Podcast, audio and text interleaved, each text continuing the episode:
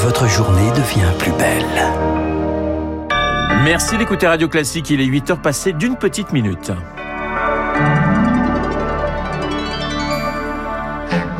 La matinale de Radio Classique avec Renaud Blanc. Et ça tangue dans le bateau de la majorité. Emmanuel Macron consulte les forces politiques aujourd'hui et demain et il cherche de nouvelles têtes pour conduire le pays. L'accord de la gauche prend de son côté l'eau, un score décevant en législative et des désaccords qui apparaissent. Socialistes, écologistes et communistes refusent de se faire absorber par les insoumis à l'Assemblée. Puis les éléments se déchaînent après la canicule, les orages, des grêlons de la taille de balles de golf en Gironde, de nombreux dégâts, notamment dans les vignes. Radio classique. Il est 8h et à 8h, le journal nous est présenté par Charles Bonner. Bonjour Charles. Bonjour Renaud, bonjour à tous. À la une ce matin, Emmanuel Macron en grande zone de turbulence. Le chef de l'État contraint de revoir son agenda. Le Conseil des ministres ce matin annulé. Même chose pour le lancement du Conseil national de la refondation demain. Forcément avec une majorité relative. Avant d'agir, il faut consulter. Toutes les forces politiques sont donc conviées à l'Elysée aujourd'hui et demain. Victoire Fort, le président espère ainsi sortir du blocage. Les tractations ont déjà commencé. J'ai vu l'opposition de gauche et de droite, raconte un proche de l'Élysée. Un jeu d'équilibriste débute. On va faire comme 90% des régimes parlementaires, veut croire un député. On va trouver des compromis, mais il faut que les oppositions jouent le jeu, nuance-t-il. Sauf que déjà une motion de censure déposée par la France insoumise se profile le jour du discours de politique générale prévu le 5 juillet. Aura-t-il lieu? Cela reste en suspens. 48 heures après le résultat, la confusion règne du côté de la majorité. De nombreux postes stratégiques sont à saisir. La présidence du groupe et le perchoir. Richard Ferrand va manquer au président, reconnaît une parlementaire proche d'Emmanuel Macron. La fiche de poste est longue. Il faut former de nouveaux généraux, insiste un jeune député.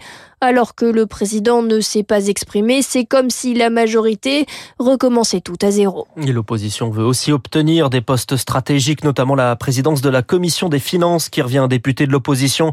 Le Rassemblement national revendique le poste, la gauche aussi. L'élection a lieu le 30 juin. La gauche justement, et c'est la fin de la lune de miel. Un résultat électoral décevant et l'annonce d'une motion de censure déposée dès le 5 juillet par les insoumis après le discours de politique générale.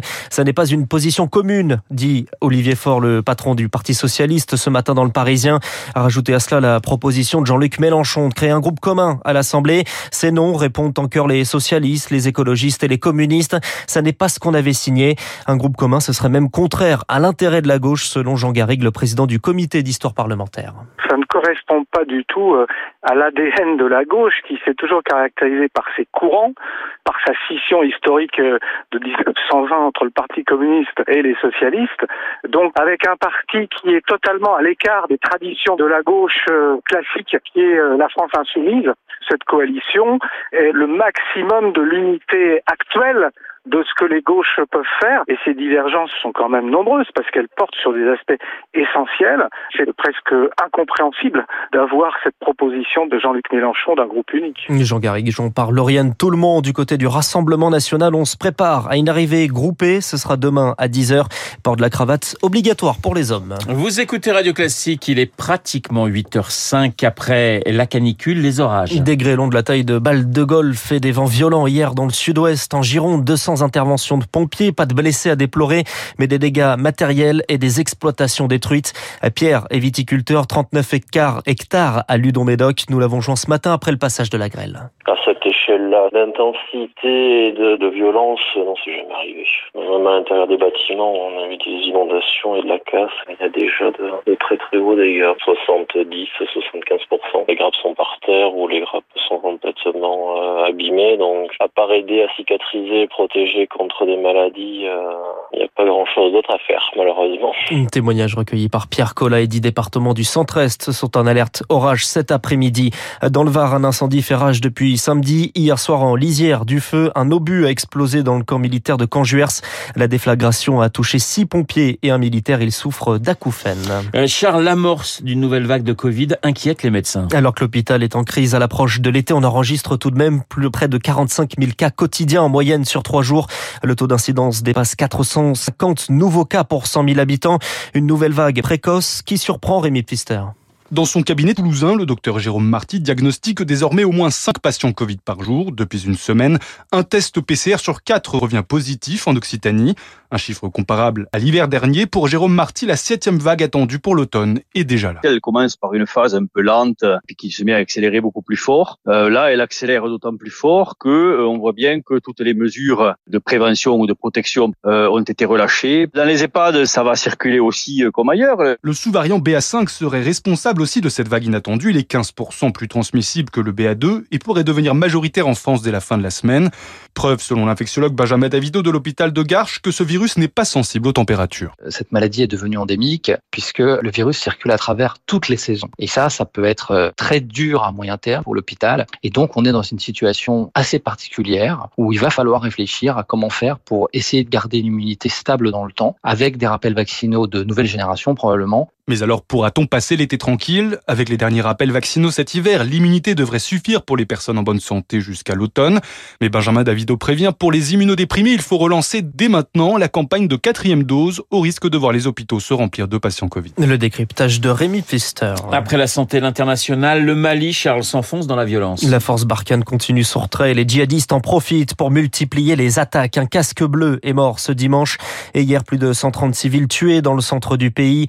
Trois jours de deuil national sont décrétés dans un pays où la situation sécuritaire se détériore avec des groupes armés en pleine rivalité. Elie Tenenbaum est le directeur du Centre des études de sécurité de l'IFRI. Les djihadistes sont divisés aujourd'hui en deux grands groupes. La mouvance Al-Qaïda au Maghreb islamique et puis un autre groupe lié à l'État islamique.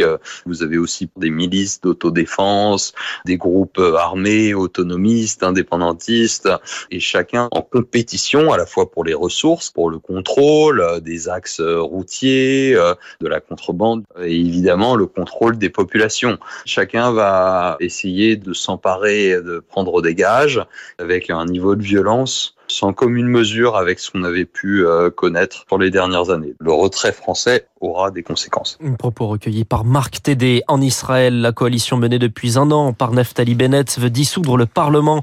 Ce serait la cinquième élection en moins de quatre ans.